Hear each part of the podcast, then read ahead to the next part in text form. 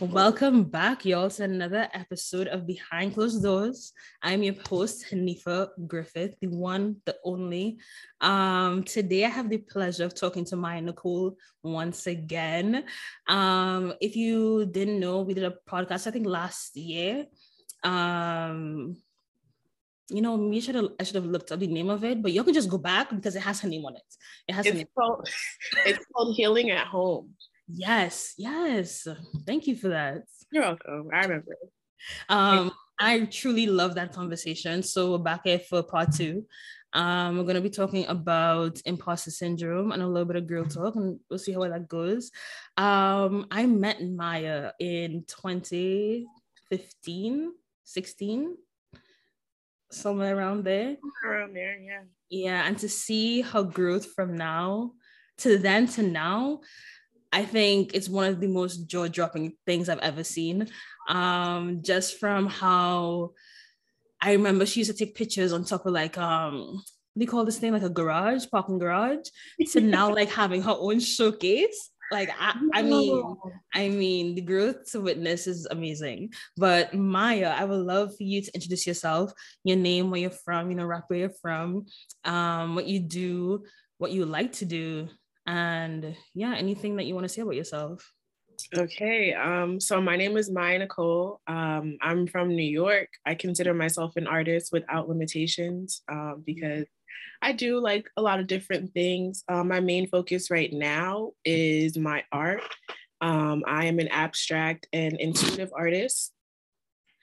Oh, I am an abstract and intuitive artist. So I essentially um, just paint whatever kind of comes to mind, mm-hmm. picking colors by random and just kind of like pulling out any images from there. Or I'll try to focus on any like intimate messages that are important to me. Um, the things you'll definitely see in my work are a lot of like femininity, a lot of pink, a lot of self awareness and like self discovery style topics. Mm. Um, what else do I do? I also do styling, like wardrobe styling, um, editorial and like budget type shoots and stuff like that. And um, I did meet Hanifa in school uh, over at UT, University of Tampa. So I got a degree in marketing and international business. So sometimes I'll do some digital content strategy. Mm-hmm. As of right now, I mainly do it for myself. Um, I am free agent. So if you need me, DM me. Oh, um, and yeah, I mean, I feel like that's pretty much it. And don't well, forget to say your little project that you not even let me not say little project because it was a very big project. I don't like when people like minimize yeah, stuff like, like that, you know. Yeah. yeah. yeah. um um the project you did, I think is like what is love or love? How do you oh um so the last project that I just did in February in honor of Valentine's Day mm-hmm. was called um love as told by. Mm-hmm. And for me, I just wanted to create conversation around the topic of love and how um my main idea when I went into the project was I asked a lot of like shadow work style questions, a lot of mm-hmm. questions that had to do with kind of like how you show up for yourself and also how you expect your relationship to kind of show up for you and like feed you as well. I wanted to bring awareness to that relationship, just how the one we have with ourselves impacts our romantic friendships and you know all those other style relationships as well. Mm-hmm. Um, so yeah, that was the project that I did. And it was a really big deal for me just because um it was the first project that I put out where I had to do everything like on my own. Like I found the talent, whether it be like for video and photographers, I put out the call, I found the studio, I booked the studio, like um, I did everything by myself. Mm-hmm. And I was just, I'm, I'm very happy about it. Um, it is available on my page, like a preview. You can see the full like documentary on my YouTube channel. Um, and all those will be linked below. Yes. Okay. Yes. Yeah, um, I got you. I got you. Yeah, and then I guess another big thing that I guess I should share. Um, I did just have my very first solo art show. My girl did that. My girl did that. Hey, my girl did that. Hey. Oh, excuse my dogs. I'm going to be popping in and out over here. Um, so yeah, I did just throw my first exhibit um, to celebrate my 25th birthday and just to showcase like how far I feel like I've come in my art journey. Um, it was so good. like it was so good. I I honestly I've had a lot of um my I have a lot of issues with perception versus reality, right? Mm. And feeling like people don't really support me or people don't really see me and people don't really care about me, but that show was like the biggest burden of proof that like I have my I have a community and I'm building and like people recognize what I'm doing. And of course, we always say do it for yourself, you know this is about you, but I think having the support of people that you care about um like physically in a space for you that you created uh, and cultivated. You know, like mm-hmm. it's so crazy, so crazy. Um so yeah, I'm yeah, that, that was a big one too. You said so much that I would just love to like jump into. So the first thing that you said was um with your paintings and how you use pink for femininity. Mm-hmm. And I would love to know how did you step into that you know feminine power, you know, because I feel like for me personally, it took until my 23rd birthday for me to actually be like, hold up, you a grown woman. Like you got curves. Like you know like you like you can portray yourself in a certain way. And then this year it's become like even bigger. Like for me um kind of wearing whatever i want you know like saying whatever i want. Like this week alone has proven how much is it how much? Or like I can get whatever I want once I open my mouth. You know and i feel like that is yeah like i feel like that's all part of like femininity. So i would like to know like how did that how do you step into that? How did that um yeah how do you step into that? Yeah. Um so for me i think that um being a woman right uh and I'll speak from my experience being a woman, like a Black woman in America growing up, has always been interesting for me because for a very long time, like I played into that like hypersexual style culture. Mm-hmm. Um, so I remember being like one of the first girls like in middle school to kind of like develop my body. Um, so as soon as I got some titties, what? It was literally I was out here with my cleavage out. I'm on MySpace with bikini photos in the middle of the daytime. Like I was losing my mind. Um, I always wanted to have my skin out. I always wanted to just be like revealing myself. Um, and I think, of course, you know, some of it comes from because you want the attention of boys, but it wasn't working for me because he was not checking for me. Um, I that. I see that. No, it did not matter. Um, so there was that angle of it. There was just the angle of wanting to feel like good. It made me feel good, you know, to be sexy. Like mm-hmm. I always enjoyed that. Um, but the older I got, especially more towards like my senior year. And once I got kind of into college, like I got kind of more comfortable with like hiding my body a little bit more. Like I was, I was shot when I went out. It was, it was up, it was mm-hmm. lit, you know. But for the most part, I started to get very uncomfortable with kind of showing off and like being like just extra sexy. Mm-hmm. Um. So for me, I feel like in the past like two to three years since I've graduated, really, I've really gotten to understand the full idea of feminine energy being a source of creation and feminine energy being the flow of things in life. Um, the one thing I always think about is money, right? They say that money is a feminine energy because it has to flow. You have to have an income, you have to have an influx of cash. Money has to be given, received. You have to pay to get things. Um, and I think as women, when, or even men, you know, when we have, when we tap into our feminine energy, that's how we start to create things for ourselves. So, like you said, once you kind of got more aligned with your feminine energy, you realize like a closed mouth don't get fed. Because to me, um, when it comes to my painting, I was experimenting with feminine energy and just focusing on the body and what it means to be a woman physically and kind of showcasing like okay if i have any insecurity in my body i want to put that on a painting and showcase that this body style is common and made me feel more confident because people were like, yo, that's fire. Like, I like that. Mm. And to mm. me, it's like, yo, that's me. Like, that's how exactly. I feel. Yeah. You know? mm-hmm. And people don't always know that. So when I was getting that response, and it was empowering me, and it still does empower me to feel more beautiful. And um, I think it's so important to have these conversations surrounding like what it means to be a woman and how you can showcase your sexy and how to do it kind of like safely. Um, mm-hmm. Like you're saying about how I was at 16 or I was like, you know, 15. I just wanted to be walking around school in my short, my short skirts and like my blazers and like it was cute or whatever, but it's too much. Um, and I think it's completely um, irresponsible as as as um, women to let young women walk around and just be all sexed up without teaching them the power that exists within that energy. Mm. Um, so kind of just like using it, like not having it tamed, basically. Or is it? Would you say tamed or? Is it tamed or is it just like knowing that you have like you? It's yours to you know to move around or not. Um, like mm. you're in mm. control of it.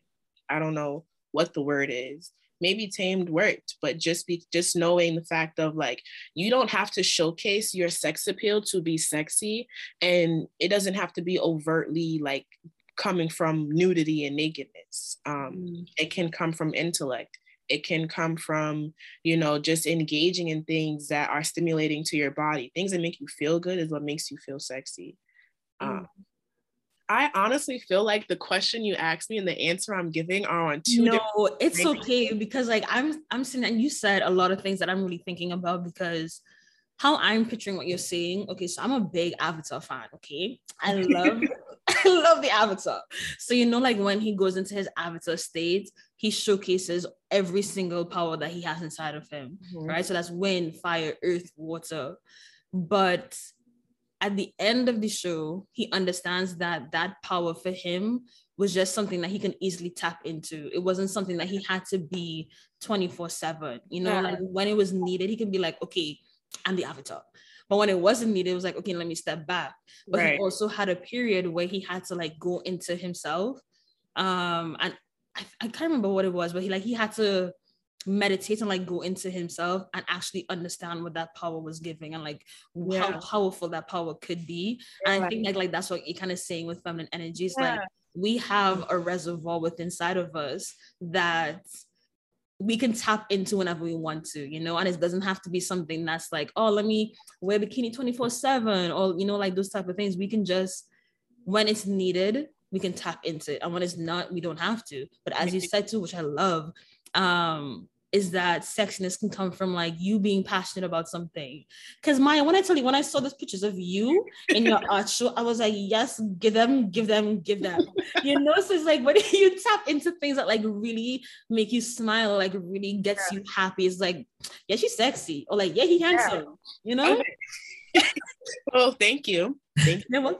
Thank you.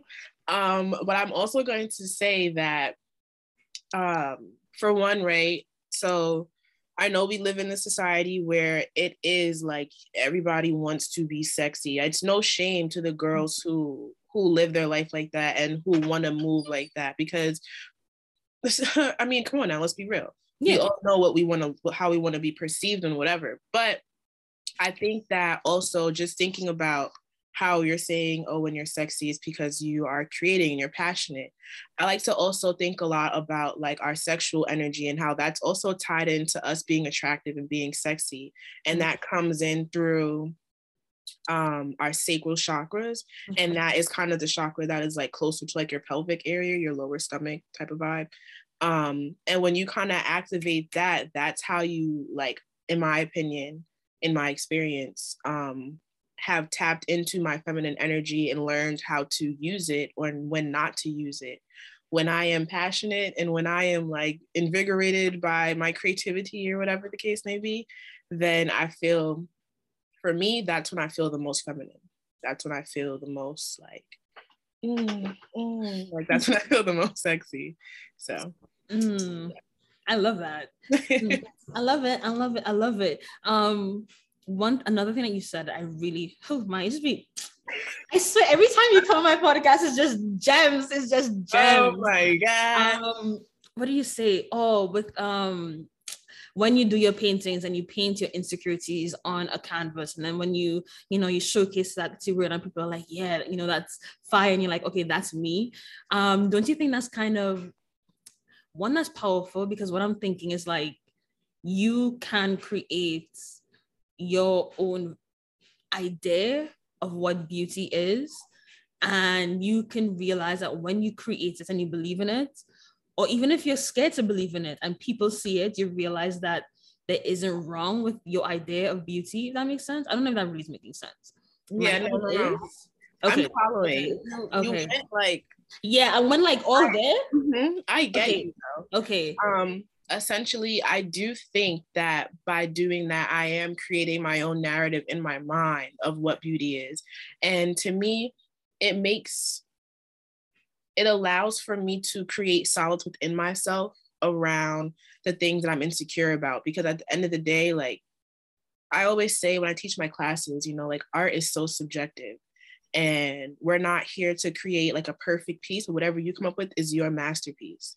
Mm-hmm. And for me, like, I think I have to think about that way about the way I look and a way about, about my body because I used to be very insecure, like growing up. And it wasn't really until like I cut all my hair off that I really started to really like see myself and be like, damn, you're actually not that tight. You're not bad, you know? And the things you have insecurities about, they're not uncommon. They're not these rare, girl, it's not only you, you know? Mm-hmm. Um, so for me, like in, in a lot of my pieces, I create safe spaces for myself um, to kind of just express how I feel. And then I get the confirmation that yeah like it's not it's not only about me anymore but it's about all everybody who's engaging with my piece and who's looking at it and who might feel a similar way like my perky tits piece that i just did with the with all the titties and the body dysmorphia type stuff like mm-hmm. that is my diary entry right mm-hmm. there like i grew up like and it's crazy because like i said before i was one of the first girls to get like uh to go through puberty like physically by the eye in mm-hmm. like fifth grade but when i tell you that shit only lasted for like a year and the next year and before after that everybody was thicker than a snicker and i was just like i was like damn what what am i what's like what's going on and you think about what guys like and the mm. conversations mm. about what they're having and oh you look like this and I like them like this nah, nah. and I'm just like oh wow like the dudes are looking at me already I'm showing ass and titty they don't want it what am I doing wrong you know and it's like that's the problem right there. You're trying to please everybody else. But once you become like happy with how you look and like everything like that mm, it's off. It's what? You yeah nobody can tell nothing. oh yeah. Oh, everybody starts to like attract and like come to you like mm-hmm. around a flower. But it's really about how you feel about yourself. Is what's reflected back to you. I wasn't checking for me therefore nobody you, checking for me now come on, come on now checking for me everybody's hey come on come on like, and that's just how it is. Like straight facts. Okay. No, no, no, Maya, 100%. Because let me tell you something. You see, when I turned 23, and I stepped into that little sensual era that I had. Mm. And then 24, it was kind of the same, but it was it was more like because I think 24 is when I decided to start a kind of soft start back my podcast. So it was like me believing in myself in that sense. And then now me turning in 25, it's like nobody can really tell me anything, you know, because like I look good. Mm. You know, you I look do. good. And, and thank you, thank you. And you know, I it took me a while to get here. So it's not like, oh yeah, she was you know, out the womb like this. Trust me, because a lot of the things that you said, insecurities, body dysmorphia, dealing with people who can be fat phobic, you know, dealing with men who don't say they like black women but don't like black women and then that type of and then their um rem- not even remorse but like them okay them saying that they like black women but deep down internally you can see the actions are not conducive to that what they're saying. So they're saying one thing and then doing something totally different. Mm-hmm. um so all those things i have been going through. Mm-hmm. but let me tell you something. When you start as you said once you start checking for yourself look into the mirror and be like you know what? Yeah. When you take the little selfie yeah. Mm-hmm. yeah. You know mm-hmm. hyping yourself up. So yeah. Yeah. Yeah. Um and can i just say like also speaking of like how we talk about like black men not liking black women or whatever the case may be mm. for me when i was in high school um i think one of the main reasons why like i wasn't getting a lot of male attention because i wasn't i wasn't giving it up mm-hmm, to just mm. be honest like i wasn't that kind of girl who was going to entertain the bullshit that everybody was entertaining mm. therefore there was no reason for me to be on the priority list um so when I got to college, I was really excited because I'm like, oh my God, like I'm gonna find all the sexy daddies, like it's gonna be lit. Oh my goodness. And then when we get to Tampa, let me say something. Nobody, nobody likes nobody likes black girls at all. all black guys, all the black guys in our small ass population of black community, nobody fucking with the black girls. And I was just like, this is not helping my mental space right now. Maya. Uh, like it was only when you like go to like Ybor for the night or whatever, then you get all the attention from like the dude to go to like USF or something like that. But when you're walking through campus every single day, you feel like if you're not seen, you're like, am I cast for the ghost? With my best fit? What, what my best fit? And I'm like, nah. No. Yeah. I used to go home and be like, hold up. I yeah. know I look good. Like, yeah, play with me. I really hated that for for every for every single one of us. Um, and it was so crazy because you would still have conversations like, well, what, what would you what did you expect to happen? Like you go away to school, nobody's checking for y'all. Everybody want to have like that foreign experience. They wanted something mm. And I was like, damn, like that's mm. really beastie because why is it like that? You know, mm-hmm. why should we have to be the women to be like, oh, and we want to settle down, we want to, we want to have like whatever, then we'll come look at y'all. But until then, I'm over here with Sarah and Rebecca, and we're having a good time. It's just like those are not the niggas for me. Can I say that? Can I be explicit? Oh yeah, you can. No, okay. you can. Because like, they ain't for me either. I'm not gonna be nobody's yeah. second choice. No. Or like an afterthought. You yeah, know? No when I had got mommy ends who was who was pro black, I held on. I was like, yes, we're together. Yes, we're in that together. I mean, I didn't. We're not together anymore. But but it's yeah. But you know, the theory is that I don't think I would want to date somebody who does not date like who who doesn't who doesn't enjoy their own race. Like, mm-hmm. like, well, you're the first black girl I dated, and you're a black man. Like, I'm just like, how? The self-hate train is not for me to join you on. Like, I'm good. I'm so good. Mm, as we talk about dating, because Maya, Maya, Maya. the way that UT crushed my spirits. Mm. There was a time I was in the courtyard. Um, I was around these group of black men who um I'm pretty sure you know, but I'm not gonna say their names. I'll tell you afterwards. Okay we were in that little group and all of them, I think it was like five or six of them, they were like, if it ain't snowing, we ain't going. Uh-uh. If it ain't white, it ain't right. Me, black woman, yeah, standing up next to black men, hearing them say that. I said, hold the front flip yeah. door. How could you say that? And I'm right here. That shit is like that shit really fucks with a person. I really think that they really underestimate just how impactful that is, like, especially to young women. Like, we're all in college trying to figure out ourselves, trying to enjoy our time. And it's like, people don't even like want to give you the time of day. And I think just for perspective's sake, like the way our school is set up and like in the location, it's really hard to like kind of get out of yeah. like the bubble of what was like school, depending on who you know or yeah how your transportation was set up or whatever. So mm-hmm.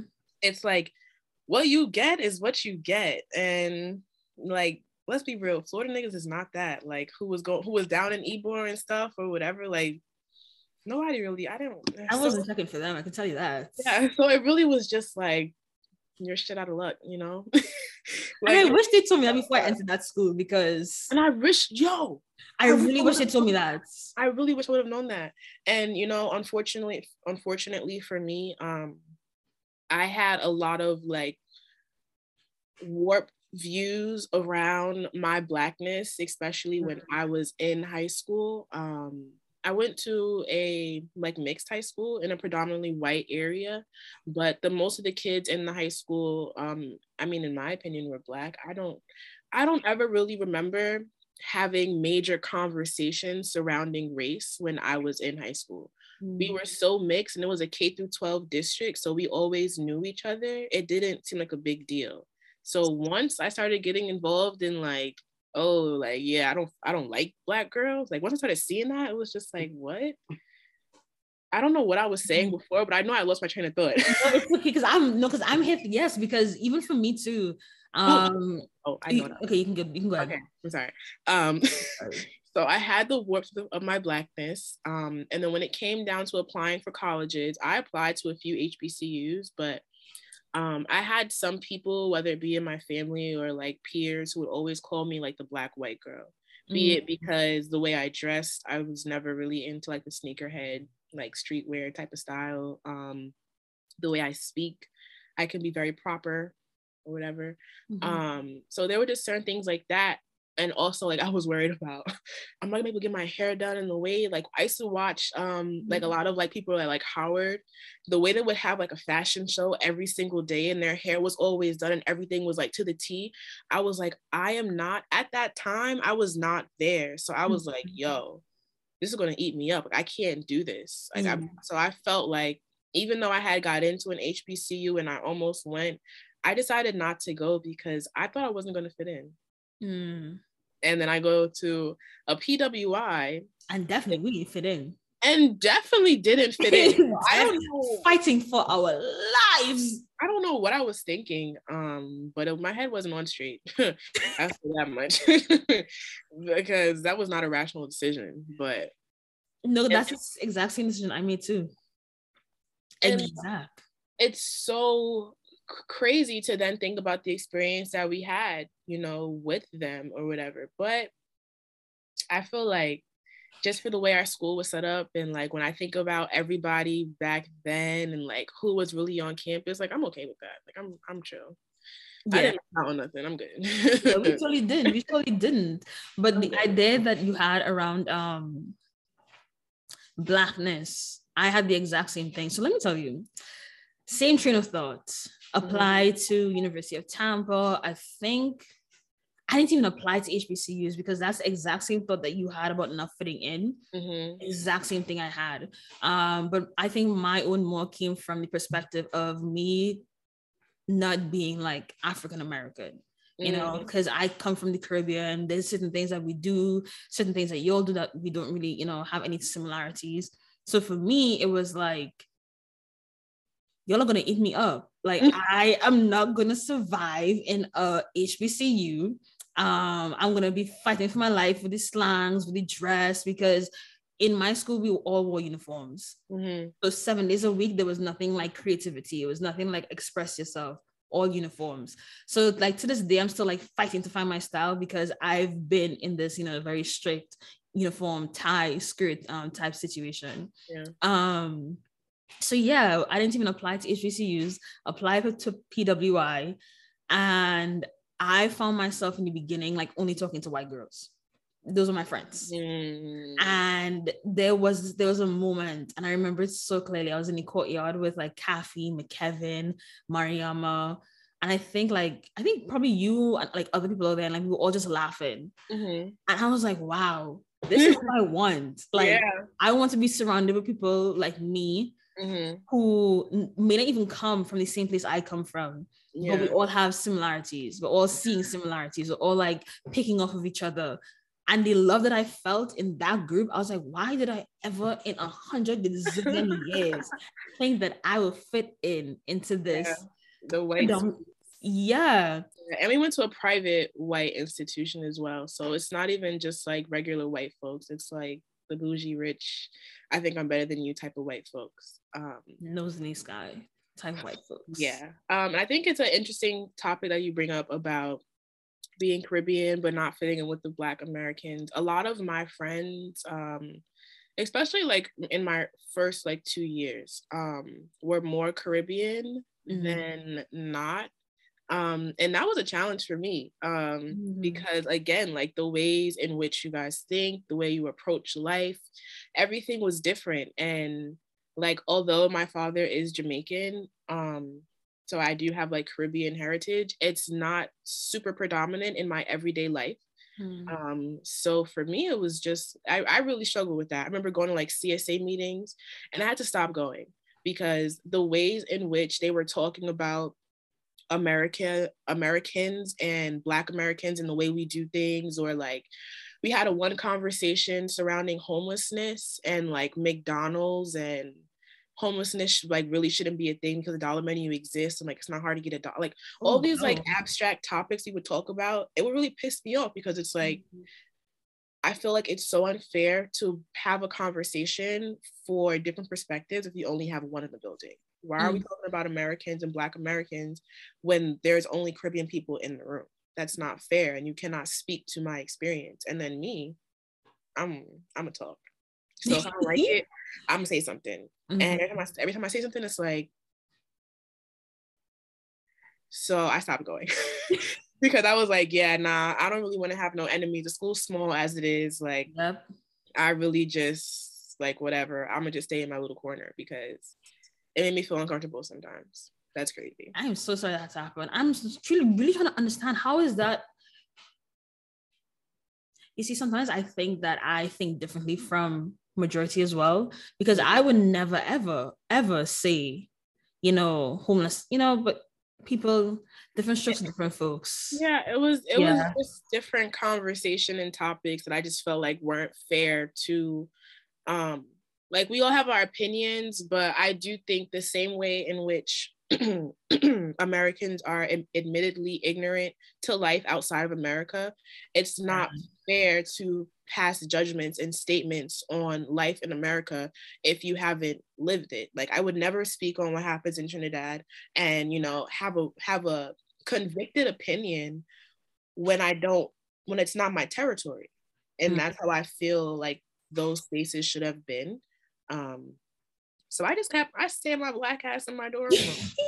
I was like, mm, this is not like a safe space, so I'm out of here. No, yeah. I agree with that because there was a one friend. This is definitely off topic, but there was one friend who she would always speak from my experiences as a Trini person. Um, because she had a dad who was from Trinidad. So yeah. she I wonder if you know who this is if I say too much. Um, whatever. but she would always be like, Yeah, in Trinidad, you all do this. And I'm like, girl, you haven't stuff for internet since you're five years old. Mm-hmm. like you can't speak to what I go through every single yeah, day, you know? I don't think it's it's not logical and it doesn't make a lot of sense to try it to like, do that. It doesn't. But you said something as well. Oh man, you see, Especially. it's going, it's going. Um, okay, when you talked about dating, mm-hmm. and we talked about your warped um sense of blackness that started like in middle school, I think you said. Mm-hmm. How did that influence your partner picking? Did it like make you think that, or did you have a preconceived notion of what they were looking for? And that kind of made you choose who you were actually gonna like spend time with? Um, good question. um, no. Um, it definitely didn't. Like, I just have always liked what I've liked. I've never dated outside my race. I've always liked black men. I've always mm. um leaned more so towards darker skinned men. Um I don't even think I know how to choose them properly. So it's not even it's not even like anything like that. And I don't have a type. So everybody that I've ever like dated or have been interested in like looks different from the other.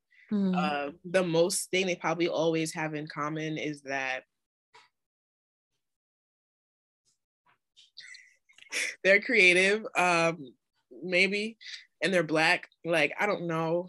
Um, yeah. So no, it didn't impact me. Like I've just mm-hmm. always loved black men. I knew I wanted to be with a black man. I'm going to end up with a black man, and mm. that's it. Like I personally never. I just never. Yeah, like I don't know. I just never. I never really considered it because I never thought like that I had to. Mm. That's interesting because I felt as though I had to. Hmm. I don't know why. I think I wonder why. Because so when we say what they want, are we talking about like how we how we are like as people or like how what we look like and stuff like that? Mm-hmm. Um yeah, I mean like okay, so like let's be all the way real, right? When I was in high school, when everybody was getting weaves and stuff, I wasn't allowed to have a weave. Mom said no. When mm-hmm. I was in like middle school and everybody was getting box braids down to their ass, my mom said, No, you're not allowed to do that. You're gonna get your African twist braiding here and you're gonna get your little twist with your mohawk and all that stuff. So for me, um, there were certain limitations I had in the home mm. that didn't even that didn't even really translate to what a dude wanted because like girl you can't get it if you wanted it anyways you know? Mm-hmm. um so i remember actually i remember one time i was dating this was it dating? I don't know. We were talking? Whatever the hell. We were in high school um and he was like the quarterback at the time. And um so i was really trying to impress him like all the time. And i was also dealing with my natural hair mm-hmm. trying to like figure that out so some days I, I would leave my house and my hair would be so cute. On my walk to school, when I got to school, gone, gone, gone. It's cotton ball. I don't know what happened. Um, so I was just like, damn, all right. And I would see him, you know, but if I know in my head I don't like my hair and I can't do anything about it, mm. the day goes on. But in my head, I am dealing with those type of thoughts. And one day he did say to me, um, so like when you gonna get your hair done? and I was just like, what do you mean? Damn. Yeah, but like when are you gonna do something with it? Like you're gonna straighten it, like you're gonna get like some mm-hmm. hair, like what are you gonna do to it? And I was just like, I don't know. um so you know what? Yeah, I guess I did have those thoughts, but I really was at the same time more so doing things based off the strength of what I liked when I was finally able to like explore. Um, so of course, like when I did start getting my weaves and my longer braids, I noticed that I would get more male attention, and then mm-hmm. sometimes um yeah i would try to like get my hair done to be more like cute for the masses. So yeah I, I, guess i can take that back. I wasn't really processing i guess. Um so i definitely did but at the same time like i don't feel like it was that strong for me. Um mm-hmm. i just more so wanted to be cute and wanted to be cute amongst what everybody else was doing more than like oh what these dudes want me to look like. It was in the back of my mind of course though you know mm. okay i'm thinking about my question too and how i'll answer it love what you said i don't know why there's more i wanted to say but you you said about like um limits at home and that really triggered something for me mm-hmm. um not triggered i don't like it set off something for me mm-hmm. um so at home I'll tell you my story and I'll show you like how it connects. Um, so my mom, strict, strict. We had a she had a saying for me, booksy for boys because bad boys bring babies. Mm. That's what she would tell me every every time I leave home. Booksy for boys because bad boys bring babies. Mm-hmm. Um, so when you talk about like limits at home, my limit, I was in a in a straight jacket.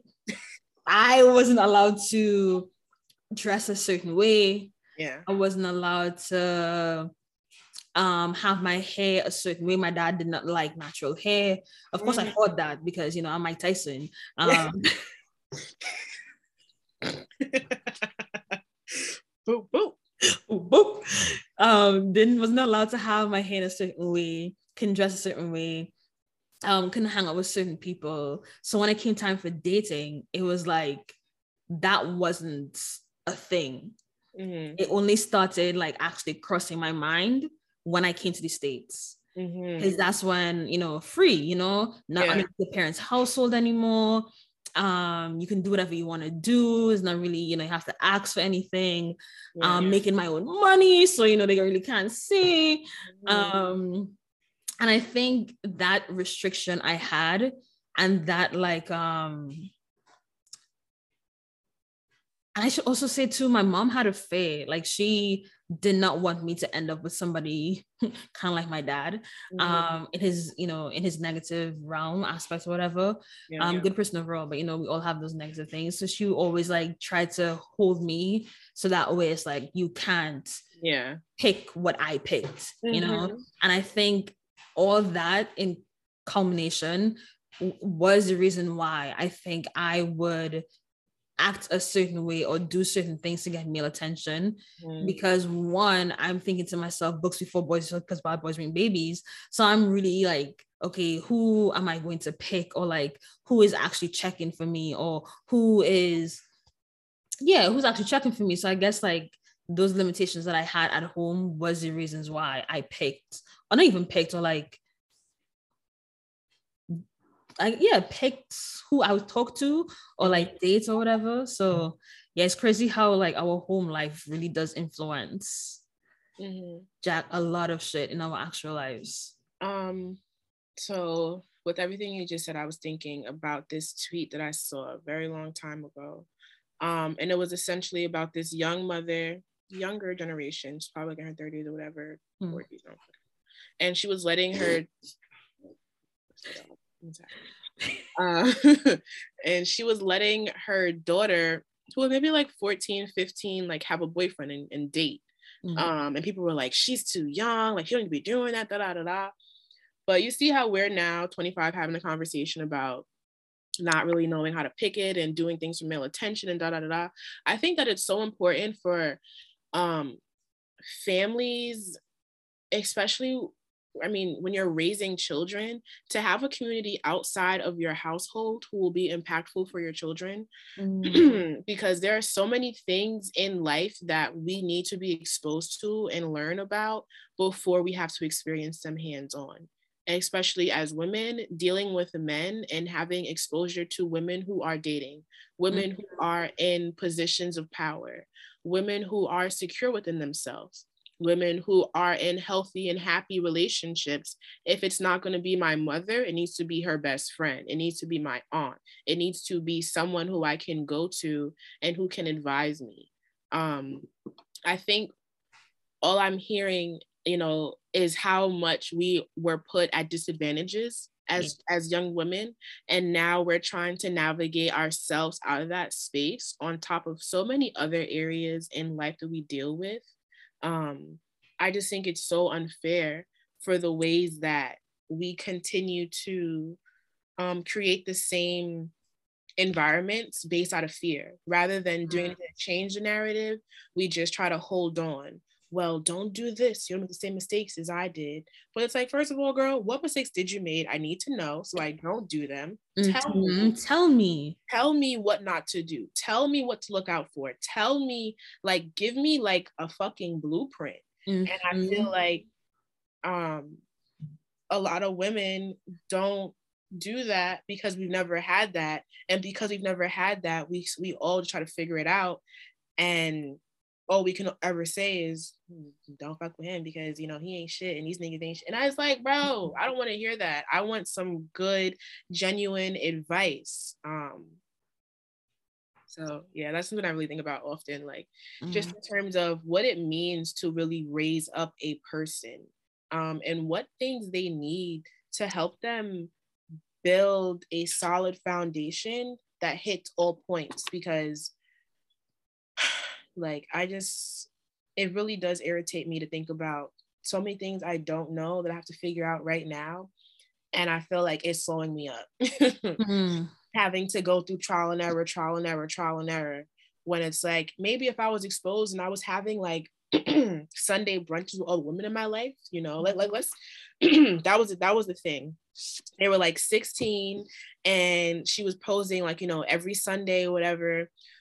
Me and my girlfriends take my daughter out and we just have girl talk about real shit. So let a 16 year old girl hear 27, 30 year old women talking about their career, talking about their mm-hmm. love life, talking about their sexual escapades and what that's doing to them mentally and emotionally. Like, that's the kind of shit that I wish I had and that I plan on doing for, you know, whether it be my children or I have a niece. I mean, she's damn near grown, but like still, mm-hmm. you know, being able to just be a vessel for the truth the reality so that we can all like progress is really important no 100% because when you said that it made me think like I don't want to generalize the statement, but I feel like it could fit for a lot of Black women um, who have Black mothers.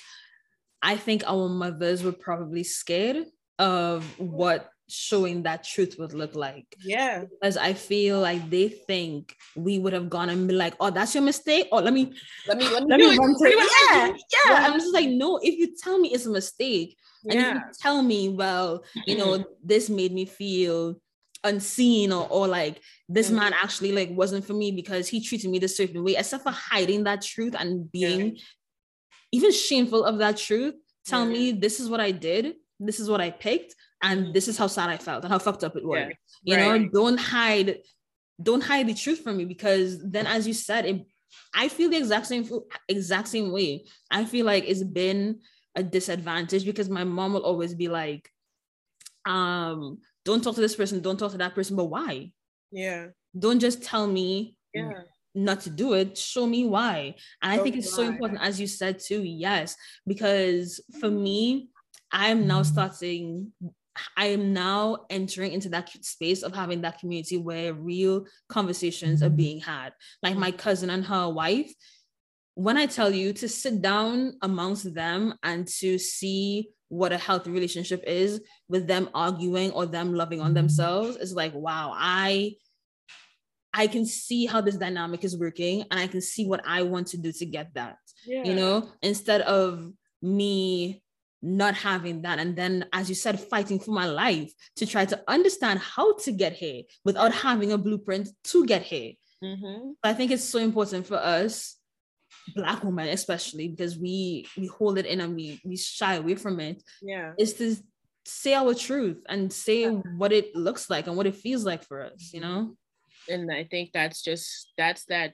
the idea of generational trauma and how do we mm-hmm. address mm-hmm. it you know it's not only about oh i wish my parents knew more about financial literacy because then i would have more money like it's mm-hmm. not that's not the only thing that's impacting us right now you know like the reason why you keep going back to your ancient ass nigga is probably because your mom never had a conversation with you about why she kept going back to her ancient your ancient ass daddy mm. and you're in the same cycle i'm talking about myself like it's, it's it's it's so true and i have conversations with my mom now where i learn about like her dating life before my dad mm. and i learn about the intimate details about maybe like the, the earlier years between her and my father before i was born mm. and those little details they not only humanize my mother from being just like this mother figure and like this idol, whatever, but it also just it it to me like it makes me feel so much more comforted comfort like so much more whatever child you know what i'm trying to say. Yeah, no, it's, it makes me feel better because it's like you know what like my experience isn't uniquely and differently like new to me. Someone else has probably gone through this and i can go to someone who i trust and who knows me for solid advice.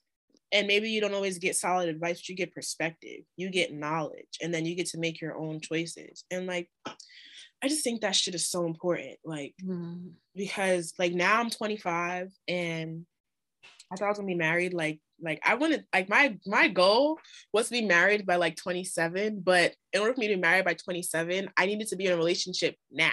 Yeah. So we could spend, you know, these years getting to know each other. Yep. And then by the time I'm 27, you'll propose. By the time I'm 29, I'll have a wedding. We'll be engaged for like another year or two. Like, like I had this bullshit, you know, type of thing going in my mind. And that's of course because of just the way the, the sex um, male versus female, man versus woman, I should say, um, kind of like dictate the way we view life or whatever. Mm. It also, I mean, realistically, like let's be real, like yes, biologically, that shit does matter. And it's like, I personally feel like at 25, I mean, I, I mean, I want to say, but I don't. I want to say that at 25, I shouldn't have to be figuring it out right now. But I think that at 25, it's the perfect time mm. for me to mm. be figuring it out because I've never had this amount of self awareness, self love, self knowledge, and I've never been able to apply it in the ways that I do now, connect the dots like I do now. So it's like, you know what? Eh, I'm mad at y'all, yes, but it's okay because I'm gonna figure it out and then I'll be the one to change the dynamics moving forward heavy as the head that wears the crown. Yes. Mm-hmm. but yeah, I would love to know, Maya. Mm, how did you get into that um into that space with your mom? Because I am not in that space with my mom as yet, I should say. Um, there's still a lot of I want to use the word shame, but I don't know because we I haven't had that conversation with her. Mm-hmm. Um, there's a lot of things that are preventing us from having those type of conversations. So how did you i guess present that space for you and your mom to kind of like step into and start having those conversations? Um well if you know me anybody listening um you know that me and my mom have always had a very close relationship. Like we've always been very close and to some to some people I do hear things where like, oh, you told your mom about that? Like that's kind of strange. Like, oh, that's different. Like I remember when I was in high school and I wanted to talk about people having sex. I had a conversation with my mom. She was like, well, don't have sex. Like, what's what's that for? Like, all mm these boys, they dirty and they just want to hump you. They won't even do it right. So what's the point of having sex with them? Like, figure it out yourself. You can make yourself happy. mm And I mm-hmm. was like, all right, okay. She we've always just had like that like of course she's my mom but she has been like a friend to me in the process. Um i think as i've gotten older she's found more comfort in me being her friend as well. Mm. um which i think allows for us to have this kind of dynamic. I will also say that because we spent so much time apart when i was away at school that definitely did like in my opinion, create the space for more conversation because I wasn't up under her all the mm-hmm. time. Like I used to be up under my mom. like, okay, I would go to school. I would I'll wait till she comes home. Then I'm down. I'm talking to her for hours. We going shopping after she get off work. We going to the mall in a weekend. We going out to eat. Like I was, mm, that was my sis.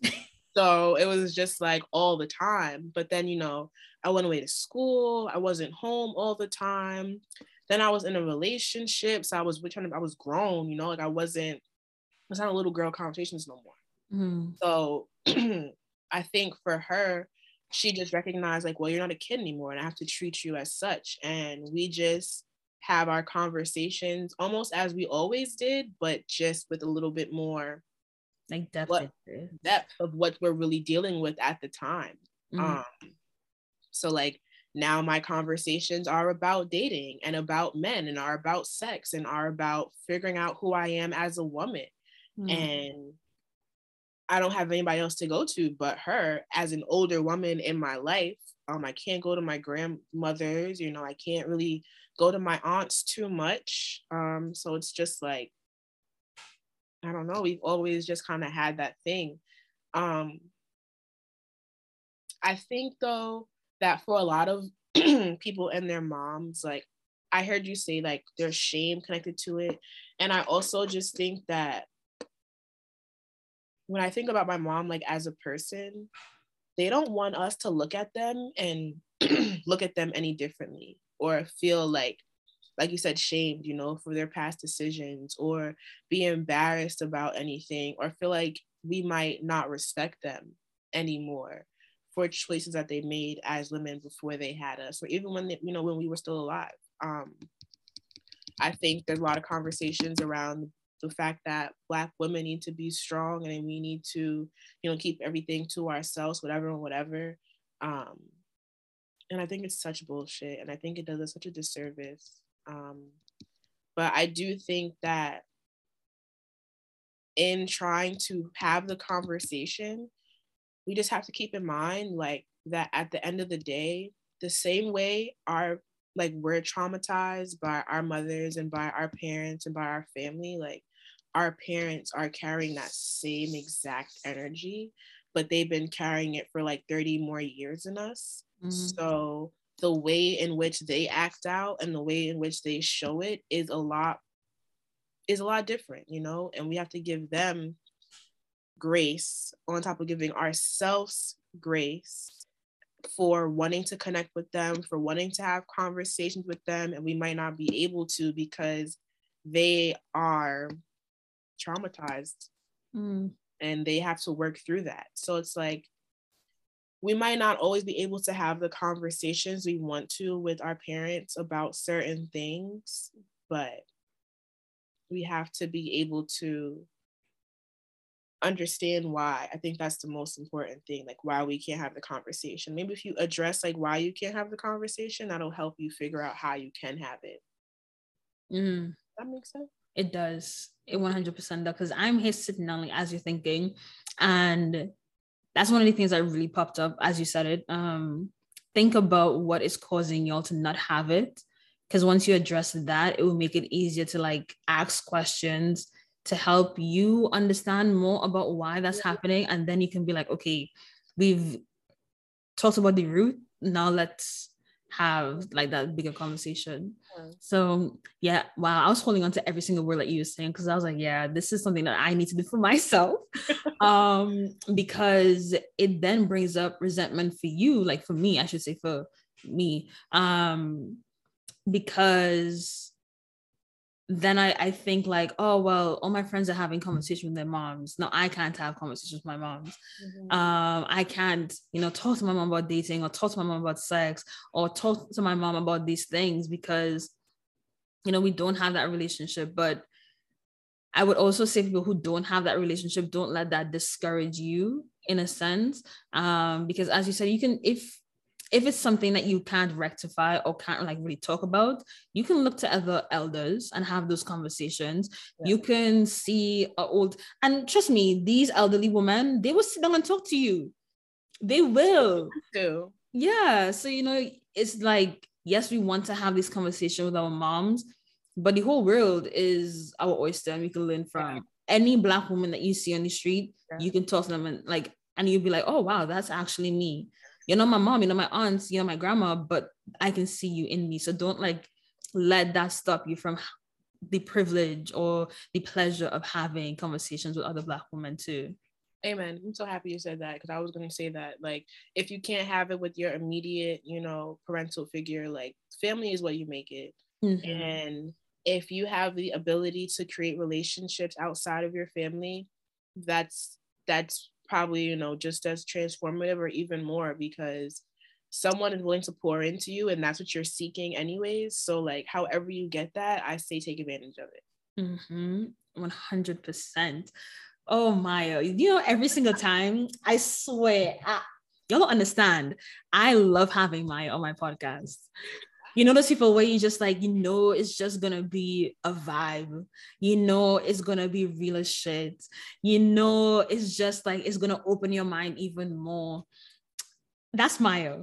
Aww. that's maya.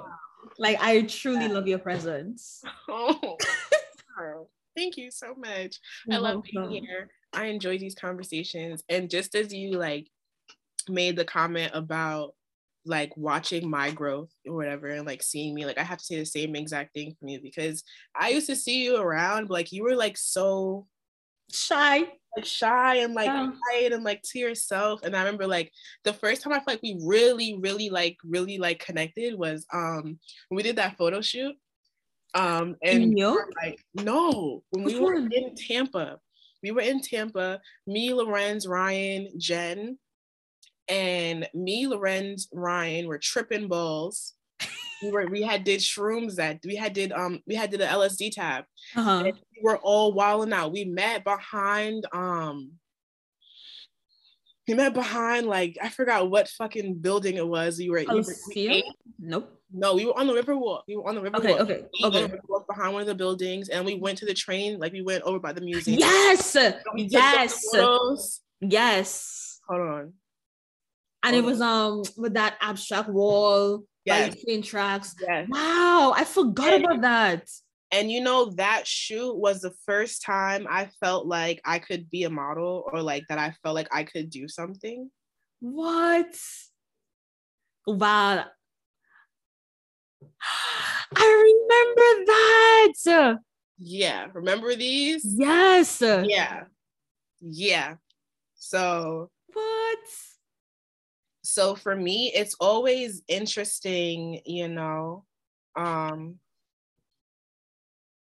it's always interesting for me to think about the roles people play in my life and I don't want to cry. Oh my god and like in my journey i might i might get a little emotional it's okay let it out let it out just because like again i always talk about perception versus reality hmm. what the hell and i think that people's perception of me hmm. is or has always been that i was just this you know confident, badass, like doing what I wanted to do, like always going for things, whatever, whatever. And like in my heart of hearts, that's not true at all. Like, mm-hmm. so even when I was in Tampa, like I was struggling, like so much, battling with myself, like constantly fighting my mind, involving myself in like toxic situations and just negative thoughts and beliefs. I am such a tool. negative thoughts and like beliefs. And for me now, like in the space that I'm in and to be so happy and and like I'm not like a hundred percent happy, but I'm just so content with myself as an individual and what I mm-hmm. bring to the table and who I am. Like I don't feel insecure about that type of stuff anymore. And like when there are people like you and people who knew me like in that space, but they that they speak of me in such high capacity and they recognize they always recognize like things I didn't see like that shit like really affects me differently um mm-hmm. so I just wanted to say thank you for always seeing me Mm. oh my god. I was not expecting this, but like I really it really is important for me like to say those type of things and I feel like if people watch my brand and like what I'm doing right now, the way I lead or that I'm trying to lead is with my emotions. Mm. Um so I'm trying to be more open about makeup. It was so good. I'm trying. it, still, it still looks good. It still looks good. You know, I'm, I hope so. Okay. All right. I might have just burn the stage on my shoulder. Um, but I'm trying to be more like open about the fact of look at that. I'm trying to be open about the fact that like I appreciate my people and like I'm trying to build community that's gonna last for the rest of my life. Mm-hmm. And that's going to that's going to just like I really want to change the world like on some on some serious shit. I really want to be impactful with everything that I say um and everything that I do and it's just really important for me to always make sure that like even if I don't talk to people every day and we don't have like a solid every 2 mm-hmm. seconds, you know, that like I care about my people and like I recognize who is really like on my team, you know fuck. so yeah, I I I love having these conversations with you. Um, even if we're just having like a message in a DM and um it's whatever and we're talking about whatever we're talking about like those things mean so much to me because mm-hmm. for so long I have been fighting for people to see me, you know, and like begging people to like not give up on me, to give me second chances, you know, just like different shit like that. And like, uh, yeah, I don't want to keep going. no, it's a oh my. Yeah, I just I just really appreciate it. I really appreciate it because uh, it really does mean a lot to me, and I don't think that a lot of people really realize like the work that I do for myself, like on an emotional, mental level. Um, I need some more. I'll always say be here for you, Maya. And yeah, I yeah. I don't even know what to say. I'm oh. kind of, I'm really kind I am speechless. Like when you look in the dictionary, this is speechless right here because I don't know what to say. I did not mean to come off like that, but you know, no, it's okay. It's okay. But I think that's so important, like to feel seen and to see other people as well, because yeah. I don't want. I don't want to say like you never know what people are going through, but it's like just see people for people, see them for what they are, see them for not what they can bring to you, but what they have for you right now. Yeah. Don't always be like, well you know, this is Maya, I'm gonna put her, you know, like this big. No, see Maya for who she is right now, you know, and then enjoy the growth of what she can become along the way. So it's like, yeah, I've I try to always do that because I feel my mom does that to her friends. So it's always been easy for me to like see people and to like give them humanness, like to talk to them or like just be there for them, you know. So that, yeah, yeah. Yeah. I gotta go makeup brush. I gotta get my makeup brush. Give me hold on. Cause this tear streak on my goddamn face gotta go. it's got to go. Oh, I'm so embarrassing. Are you embarrassed? Oh, oh, fuck. I can't fix that. Fuck. I cannot even fix this. I'm gonna have to Woo! The makeup's gonna have to be reapplied, child, because a little streak right there. Yeah, that streak, that streak is deep. that is my makeup gone. Oh yeah. Oh yeah. In the slide. um, well, you know what? I have to also say that there is so much power in being vulnerable and um and being honest about how you feel i really have struggled with that as well and just like keeping a lot of things to myself hmm. um a lot of people like would never know that i guess like what i just said you know hmm. about being insecure or not feeling like i fit in fucking ever like different things like that things with men like um I think looking at me, you wouldn't really think that those are some of the thoughts that I was having. Mm-hmm. Um, and I think that's like one of the most harmful things I might have done to myself is keeping my mouth closed when I needed help, when I needed support, mm-hmm. when I needed when I needed people to really like help me. Um, because you never know who you're going to meet along your journey, who's going to help change your life, and you have to like we said before, a closed mouth don't get fed. And you know what else I'm hearing right now? I feel like this conversation, everything we've spoken about, it's like uh it's under the thing of being seen. Mm. Like everything we've talked about is how we view ourselves in the eyes of men, how we view ourselves in the eyes of our blackness and our black experience and all these mm. different things and with our relationships and with ourselves and it's just like being seen on multiple levels um because we crave that like we crave it. Yes that's all i want. I just want to be seen you know? Don't add no filters to me. Don't yeah. do nothing like that. Just see me for me and enjoy me for me too mm-hmm. you know? So yeah yeah. Have you heard of my human design? Mm-mm. it's like um astrology but on crack um just in terms of like it gives you a an overview on your aura type as an individual mm-hmm. how you show up in the world how you respond to things how you go about becoming successful how you need to manifest, whether you need to do it directly or indirectly, different things like that. Mm-hmm. Um, I think you should take the quiz and find out like what your aura type is. It's like okay. four or five different ones. And like pairing that with astrology really helps give you a full um like synopsis, like a mm. full storyline of who you are and what's important to you. And for me, I'm a projector.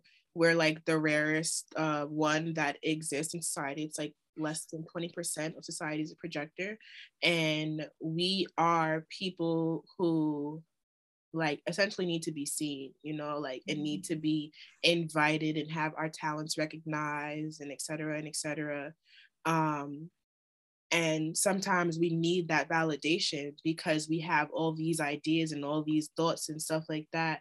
And if we don't get that, we become very bitter. We become very angry and just very like dispos- oh, like dispositioned and that was me for a very long time like mm. just fuck y'all y'all not fucking with me I'm not fucking with y'all either like y'all mm. like just very upset and it's like like I said before you know once I stopped trying to do shit for everybody else and started seeing myself, that's when everybody started to see me and started well, not everybody, you know, I'm still I'm still working on it.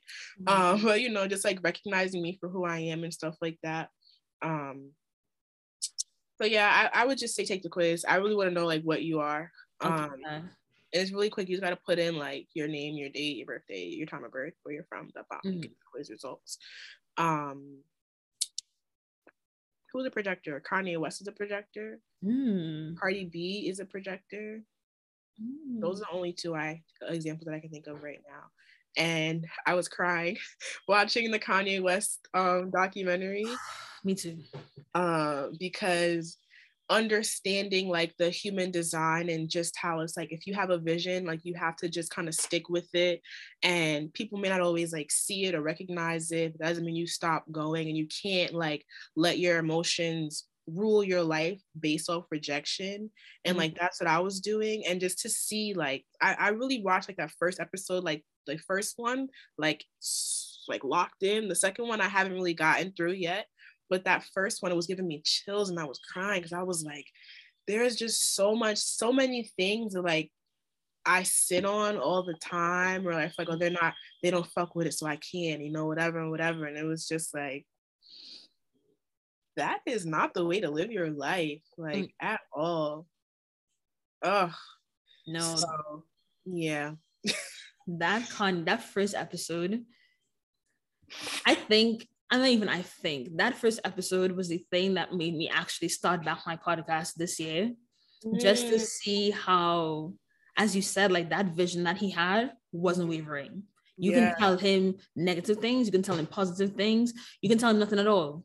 But he saw that vision and he was like, I am going to be Kanye West. Y'all are gonna see me for a producer and a rapper. You're gonna see yeah. me. And something about how he was going through that process and how even though people weren't seeing him and he was still seeing himself, that he kept on going. I was like, yeah, like why are you, as in me, why are you letting these naysayers who don't really have anything going on for themselves really say things about you and control what you think you can do? As you said, like you see yourself as somebody without limits. So I was trying to see myself as that person to just, you know, produce whatever I think I would like. Because mm-hmm. I know somebody out there is gonna fuck with it too. Yeah. You know? So that's what that's what all the great brands do. Like they make things that they like and then that's what helps them take off. Like and I think that's also really important to note, just like for where we are from a marketing standpoint. I always tell people like people right now, especially more than ever, are craving authenticity. Mm-hmm. They do not want any type of facade in any brand they're that they're supporting, buying from, engaging with. Mm-hmm. And even if your authenticity is fake, this is where you kind of teeter the line a little bit. Mm-hmm. But people want to feel like they're connected to you and they want to feel like they're not they're not only giving you their energy, but like you're giving it to them, whether you're being transparent, whether them, whether you're giving them like behind the scenes, you know, like things that just make you seem a little bit more human, make you seem a little bit more real. Like that's what's going to help you like take off and go to the next level. But it also, so like that type of mindset, like authenticity in tandem with sticking to your to your vision and sticking to your guts is like I feel like the cheat code. Mm-hmm. Cheat code for life right now. Mm, one hundred percent. I love me some authenticity. Don't we? Like yeah, because like if if you're gonna pretend about who you are, how can I really believe what you're saying? Yeah, and it's like people. That's the one thing I. I'm, I mean, I'm always watching. Like I'm always looking at things, and I always pay attention to the people who backpedal and mm. the people who change their mind and who are finicky and are not like saying what it is they what they really mean to say and like mm-hmm. that makes me not want to fuck with you. Mm-hmm. so i can't operate from a place like that you know? If i watch for that and i don't want to mess with nobody who moves like that i can't show up like that either. Mm-hmm. i gotta fuck with me you know? Exactly. Mm. i'm seeing a part three happening. I don't know about you but oh can we? Yeah. I'm so down. Yeah. Um, I actually sent somebody your podcast for them to do it with you. I don't know, like. Ooh, okay. Let me know because I, you know, I I want everybody. I want to talk to anybody and everybody. Yeah, she's so dope. I met her at an art show. Mm-hmm. Um, I now she was talking about like how she wanted to get on some podcast. So I sent her like your page. And then I do have another friend who has a podcast in similar like category to yours, just about like the healing conversations. We'll talk about that later. Okay. Okay. I don't, want to give the girls too much. Yeah. I'm just talking about you or whatever. So I mean, me too. But you know, girl, don't even get me started. I'll be sending your page, your coloring book. When, uh, when, when I get my um little painting, it's on and popping. It's gonna be right. I actually have a spot for it right there. I mean, you know, I'll show you, but like behind by my kitchen, yeah. I'm ready. People love it. They're always like, this is so nice. Like, oh my God, I love this piece. And I'm like, yeah, it's not for sale. Okay. It's not for sale.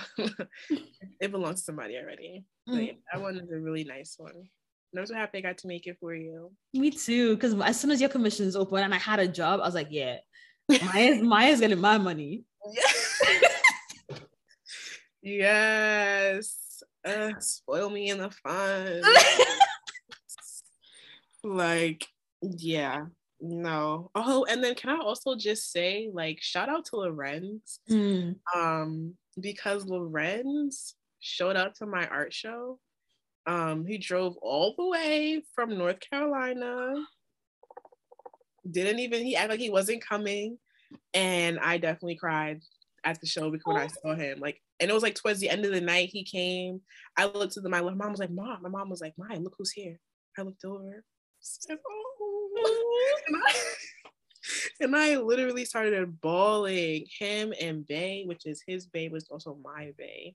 And then he also brought like his a friend that I met through him, Heaven, and oh, I don't want to fuck up his name. Damn. She they brought another friend with them he was really cool though. I don't know why I forgot his name. I'm sorry, I love you still. Um, but they came from Massachusetts. So like, yeah. What's my point in shouting them out? Love is important. And mm. love on your people and um point to them. Pull. Just man's pulled all the way up. Yeah. That's so dope. I just think it's crazy. Did you graduate the year before after me? Not the year with me? No, with you. You like okay, okay. Mm-hmm. I think same. I think same semester too, because I remember seeing Lorenz. Yeah. Yeah, same semester, same year. 2019. Mm-hmm. Okay. I don't yeah. know tripping out. This morning I was like, wait a minute, what year did she graduate? I'm like, we graduated the same year. But that day was hectic though. But you know, whatever. Do you ever miss it? Um, hmm. I miss parts of it. I miss the parts where like I actually had fun. Yeah. You know, like I actually like I'm, those courtyard moments those are the things that i will take for me forever yeah. everything else uh, no but those moments where i like got to talk to you i got to talk to mckevin mariama um nene Kathy, Renee, Renesha, like all that, that was like, that was it for me. That made my college experience. Yeah. yeah. And also, like, yeah, okay, you brought this up, but I completely forgot about it because my memory loss is, but like doing pictures with you, um, Ryan, Lorenz, Jen was there. Um, I also took pictures of like, damn, where, where are their names? Adrian. Oh wow! I really, I really, like. I took pictures of so much people, and like looking back, I'm like, wow, y'all really. I don't know how to put this, but like seeing y'all through my camera and also seeing y'all like in real life and being able to capture that, I think that was also the start of like my, like you know, you can do whatever you want to do type thing. Yeah. Hundred percent. It's just crazy, like we're all a part of like each other's journey, you know, regardless of like what happens from here on out, just because of that time period and like mm-hmm. that place that we were all in. Am I gonna cry? Jesus Christ. um which is just so crazy like regardless of like who is still like cool with who or like who still um interacts with whatever it's just like forever like you look back and you're just mm-hmm. like damn and i used to be type of person because i used to get my feelings hurt all the time Me like too. in my in my friendships and stuff like i would really be like i would really get hurt a lot um and for me that would make me not want to reminisce and like look back at the mm-hmm. memories mm-hmm. so i deleted like a lot of shit you know and a lot of memories whether it be like on snap or like in my phone and like things I no longer have access to because I let my emotions um, mm. take rule over anything and let my hurt kind of like overshadow the good experiences that I did have. Um, I don't know where I was going with that, but I just I just think it's important to be able to reflect back and just be like, damn, like that was a part of my journey and they were a part of my mm-hmm. journey.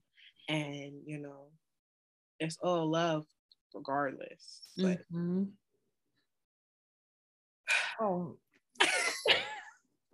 yeah, and I'm really good. After we finish, oh yeah, I'm gonna sit uh, sit with that because I do the exact same thing. Like as you said it, I was like, mm, yeah, um, letting emotions rule like memories because you would like think back on something and be like, no, I don't talk to that person anymore. Like, like I don't want to, you know, yeah yeah. I don't want to. I don't want to see. I don't want to see it. And like, it does make sense. Like, you know, out of sight, out of mind for maybe healing or whatever. But there comes a point in time where, like, I look at everything now and I feel nothing. Like, I don't feel upset about it. I'm like, damn, I forgot that we did that. Or like, mm. damn, that was such a fun moment. You know, I don't. I but before maybe like when I first graduated, like that first year and a half, I was like, oh, oh my god. Oh, oh, oh, and now I'm just like, wow, like life is so crazy. Oh my oh my gosh. Oh my gosh. And like, I mean, I'm so grateful to be able to say that now. Um, oh, because I was not able to say it before. But yeah. Which is why I think it's just so important for everybody to just heal. Mm. It's like address themselves. So like that you can be able to do that with whatever you have to in life. You know, it's not gonna be peaches and cream every day, but at least you can say thank you mm-hmm. for that moment. You know, gratitude is so important for every aspect of our daily lives. Um, and it's like you can't be so angry and bitter about the past and what happened because without that then you really would not like be here right now mm-hmm. and i used to like wish like oh i wish i never met this person or i wish like this never happened da, da, da, da. but it's like eh, you know i get it but every every lesson has transformed me in such a, a, an amazing like deep way or whatever to where i'm just like at peace with so much mm-hmm. so yeah i hope we heal i second that heal go to therapy do things for you mm, do it do it do it do it maya we're gonna have a part three i, I already set I, in my mind Yeah, in my mind is it's happening right now. Um I'm not crying next time, so I hope you enjoyed it. she said emotions on lock. Yeah, I'm not doing this again. You see this? I did no, not happening. No. no. But as always, Maya, thank you so much. Thank um, you. thank you for sharing this space with me. Thank you for being vulnerable with me. Thank you for being real with me. Thank you for just taking time. I mean, yeah, thank you, thank you, thank you, 100%. Thank you. Um, I'm going to put everything that you have going on. So I'm going to link your Instagram below, your website. If, do you have a website? I'm working on it. Okay. Um, YouTube channel, everything that you want to connect Maya for. Her commissions are also open. So I think how do you do it? You you let them message you, kind of like tell them about themselves. Well, I have um the link in my bio. I have everything linked in my bio. So I have a commissions form mm-hmm. that they mm-hmm. can fill out and they can answer the questions, tell me what they want, da da da. I have my price list, everything in there as well. Um, okay. So everything is in that form, which is in my link on my Instagram. So maybe you just put like the Linktree thing. Yeah. Okay. And also my has a coloring book as well. So you can definitely tap into that. I love it. it has a lot of affirmations and her prints. Um, do you do like custom for clothing as well? Because I saw you like put it in your reels. I don't know if that's a thing. Yeah. Um, so I'm gonna get back into doing like customs, other thing with my commissions and like the pieces I'm working on right now. I'm trying to include more of my artwork onto fabric. Mm-hmm. I've made a few jackets like in my day. So I want to do more of that. Um, more like pants, custom pants and stuff like that. So I'm open to whatever. Okay.